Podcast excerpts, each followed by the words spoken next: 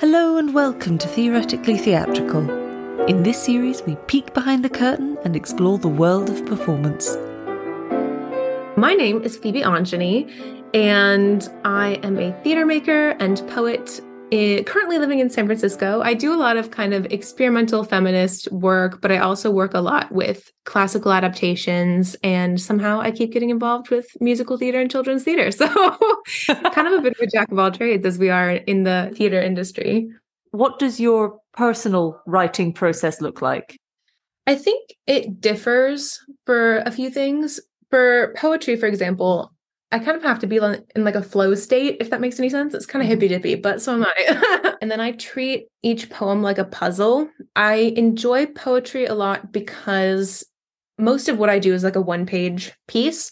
And you can kind of really tinker with language and punctuation and formatting and just all the bits and bobs until it's like a perfect little page that's like very loopy and intricate and wonderfully designed. And you can kind of hyperfixate on that, which I love. Then for theater, I find that my writing process has to be a lot more intentional and methodical. I have to lay things out a lot more clearly for myself because I find longer projects more difficult stamina wise. It's hard to keep myself interested. Got a touch of the ADHD. I have to breadcrumb trail myself along to mm. like maintain focus and maintain the passion not only for thinking of the story, but putting it down onto a piece of paper so that other people can see it and so that it's translated for other people to experience as well. Right now, for example, I've got like massive timelines going for the project that I'm currently working on.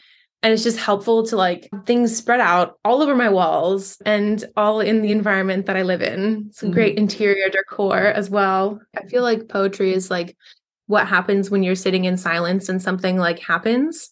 Mm. And then I feel like a play is a very built thing where like you have to create spaces for those silences to happen for other people to experience those silences and for them to create their own poetry and their own experience of the moment. Yeah, I love the term orchestrate there because it is a bit like you are working with a band. It's a completely collaborative experience. As a mm-hmm. writer, like you said, you are inviting other artists to riff off what you've done.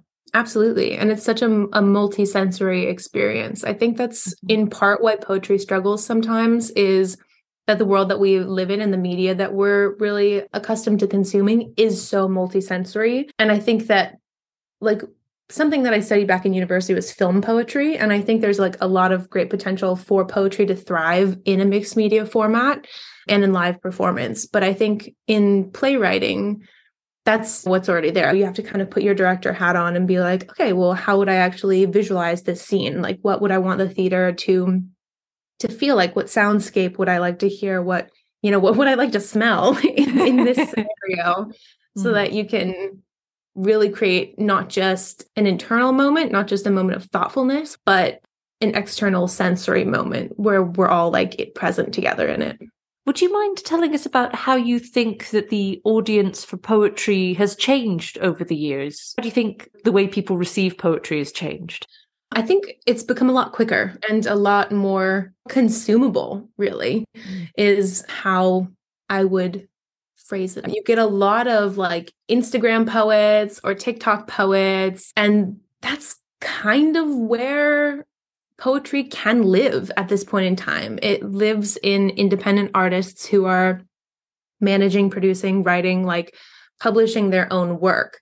I optioned my latest book originally to publishers and I did get an offer, but what I also got back was a lot of feedback that pub- like poetry is not a, a super high in demand genre right now. And I'm not 100% sure why that is probably some social commentary in there somewhere. the contracts that I was looking at were really not super great. Poets get a little bit shafted on that end. I think they always kind of have mm-hmm. historically, monetarily.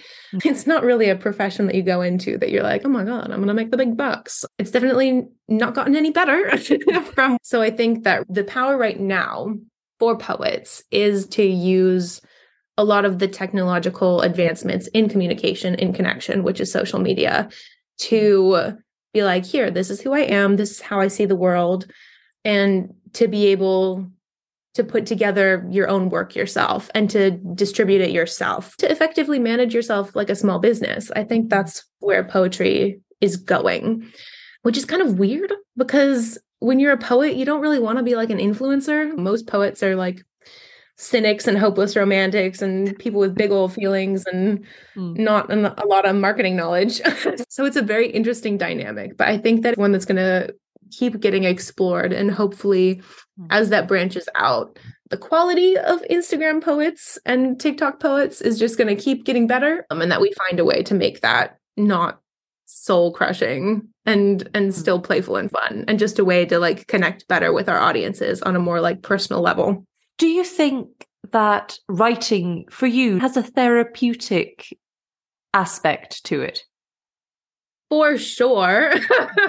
For sure. I think that writing it does not replace therapy. I think those are two different spheres. However, I think emotional experiences are so at the root of what inspires and drives art and drives writing that when you're a writer you can't 100% ever separate yourself from your work. I think for myself it's a it's a little less separated even because a lot of the work that i do is autobiographical not all of it mm. but definitely a lot of it. And i think that why i've chosen to do that is because i've had so much therapy and so many resources that i've been able to really work through a lot of crazy shit that's happened to me. And because i've been able to do that I feel that I can then be able to put together pieces of art that reflect those experiences in a way that could be helpful for someone else who's facing that, who maybe hasn't had as many resources. Half of the freaking poems in my book are like, oh my God, I love this person and they didn't love me back. You know, everyone, everyone has freaking been there.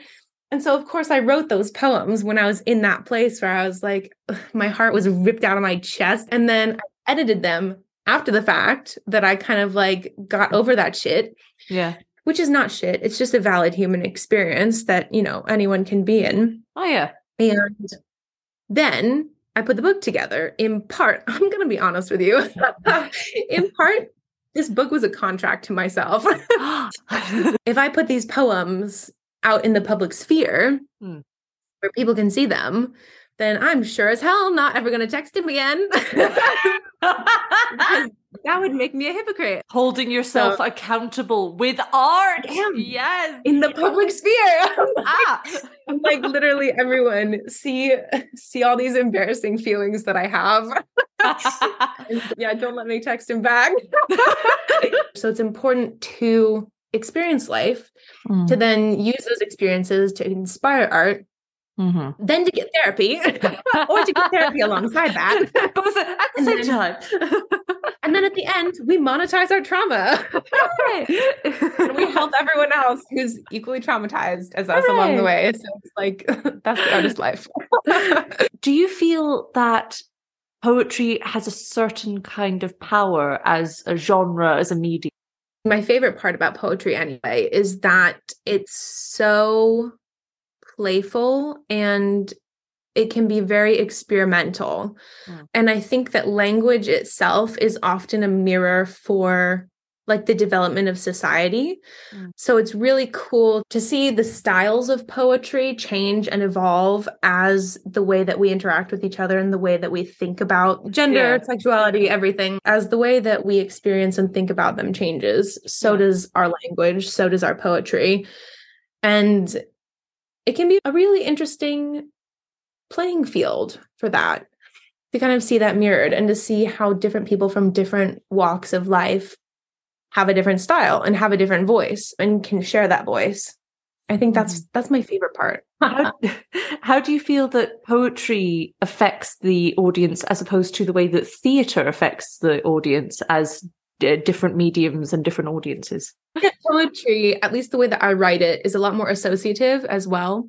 So there is more space for different readers to find different meaning in what mm-hmm. I write. I leave a lot of things kind of up in the air sometimes. Some of my poems are, are pretty straightforward, like, mm, I'm sad, blah, blah, blah. Here's some pretty words about that. But like a lot of the poems that I write, could have like maybe three or four different meanings depending on who you are. I think the theater is similar to that, but when I'm thinking about writing a play, there's definitely a central story that I want people to follow. Ultimately, you, you do kind of want all your kids on the same line where you're like, yeah, we saw the same show here. um, a lot of what I do, I like it to sound really nice, especially because I think it is such an like a sensory experience. But that's more so my poetry than my plays. My plays are pretty much like, let's sit around a campfire and have a little story. Would you mind telling us a little bit more about your collection of poems, Longitudes and Latitudes? It's a debut collection of 99 poems for all kinds of love, whether that be like platonic, romantic, everything, heartbreak, existentialism, like a lot of kind of naturey poems in there, kind of transcendental vibes, some beat vibes, um, and smashing up the world. There's a lot of like critique in here, which is funny because I feel like I don't share that side of myself uh, outside the context of poetry a lot. That and my sad poems. I think those are the two that I'm like, I, I usually keep a little closer to my chest, a little to my closer social circle. So writing them and, and sharing them with people has been very intriguing and nerve wracking. but people like it. Mm-hmm. It's supposed to be kind of playful that way, where, you know, there are a lot of serious topics in there, but mm. I think that the way that I am is I like to deal with everything with a little bit of mischief and a little bit of fun. Mm. There's a little bit of witchiness in there because, you know, I am one. It's written to be communicated from like my brain to the reader's brain directly. It's a very kind of intimate exchange. Not all of them are autobiographical, but even if they're not, I feel like it's it's still a very close book. It's like a, when you're at a sleepover and you have those late night conversations with your friends, you're just like staring up at the ceiling. It's an intimate conversation. Yeah, absolutely. As a theater maker, what do you like to work on? What's yeah. your favorite thing to work on? honestly, I just love that freaky, wild, mad, feminine rage vibe. That's my favorite thing in the world. If I could be rolling around on stage, screaming at the gods, covered in a bucket of fake blood, like semi nude, that's my favorite thing. I don't enjoy watching any sort of like horror, but I, God, I love living that vibe and that aesthetic. I love mythology and I love tragic, heroic stories. You also do a lot of behind the scenes work as as a producer and manager and, and that kind of thing.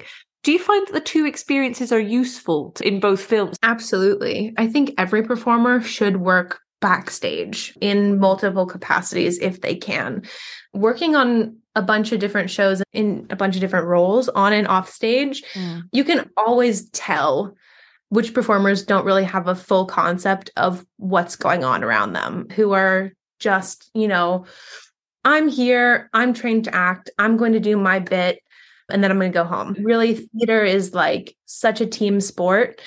And I think that if you're going to be on a team, you really have to understand what everyone playing on that team is contributing because mm-hmm. then you can be helpful to everyone and not just think about yourself. I know that in my early days as a young act, I was kind of like that where I'd be like in tech, I'd be like, oh my God, you know, like, why are we stopping? I'm just standing here on stage, like fucking bored. I want to like sit down, you know? Mm-hmm. But now I'm like, you know, from my assistant director brain or my stage management brain, I'm like, okay, yeah, so they're probably working lights because we're always working lights or like sound or some sort of a projection thing, or we're making sure that something's safe. Just wait for my moment to do my thing and then I'll do my thing and contribute to the team. And similarly, when I work backstage, I get that acting is a high pressure gig. You know, everyone's mm-hmm. looking at you. You've got a big responsibility to like carry the show. Everyone behind the stage can do as much as they can to make you look as great as they can in that moment when you know the curtains up the lights are freaking on the audience is all looking at you yeah you have to swing that bat and hit the ball out of the park so it's helpful for me when i'm in a directorial or a managerial capacity to have that breadth and understanding of like we all have hard jobs i think that mm. when it all boils down to it working in different different capacities in the theater just gives you empathy for the whole process because every single job is a difficult job and you have to be really good at that job. Everyone on the team is really pulling their weight. If I'm doing a behind the scenes role. I call it weeding the gravel because if people don't notice you doing it, but if you mm-hmm. didn't do it, oh hell, they'd notice, you know. Absolutely. Yeah, so it, all people see are the pristine gravel drive. They don't see the hours of work that went into making it look like that. Collaboration is the word Mm-hmm. of the day with theatre. It is one of the most collaborative art forms, and I wouldn't have it any other way. You are forming a little community because you're on Mm. you're on production with people.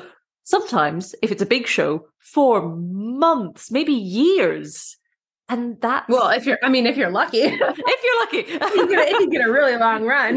Get a gig in Mousetrap, you'll be fine. oh my god.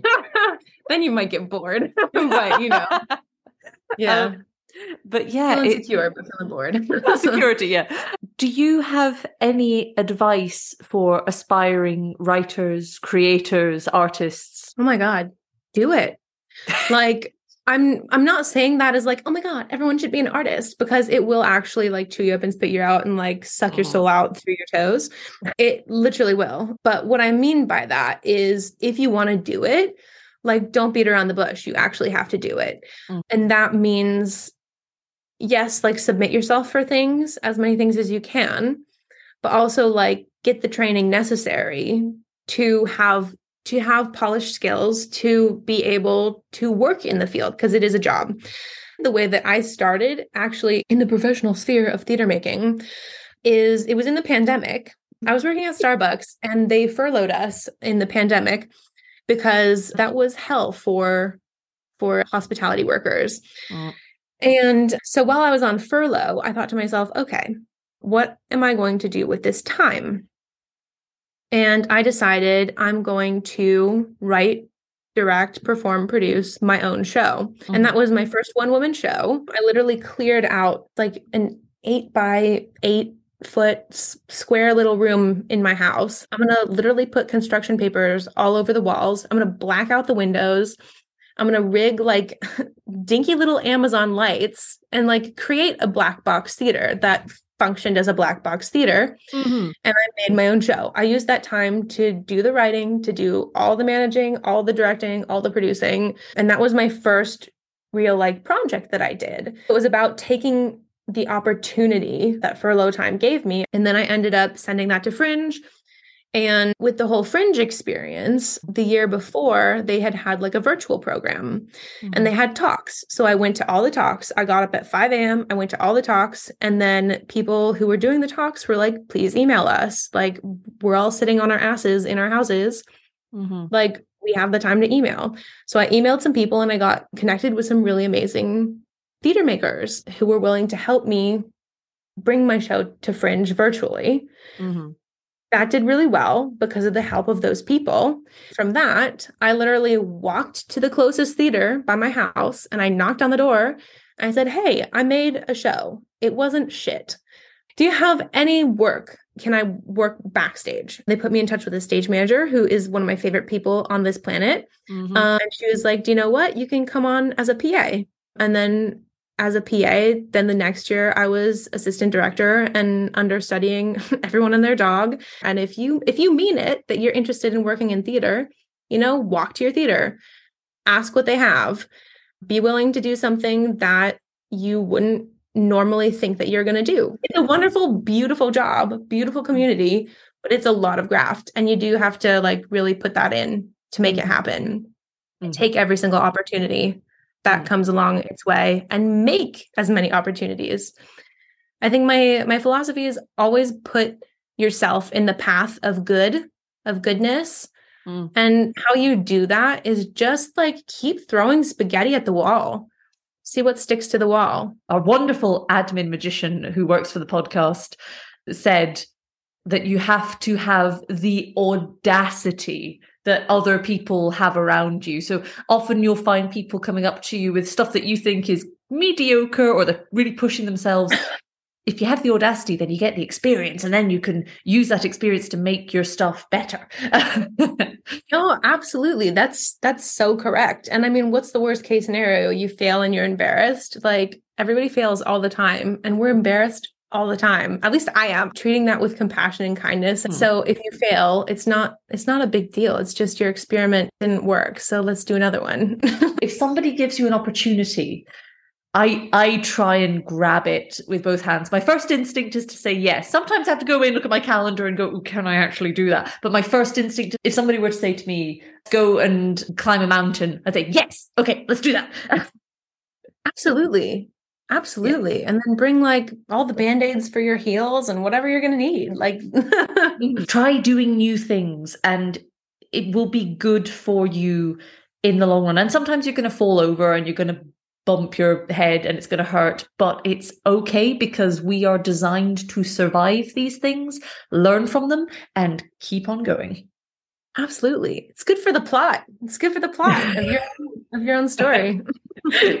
so, hmm. on that note, please would you let people know where they can go if they would like to hear more from you, where they can get your book, where they can keep up to date with your creative projects?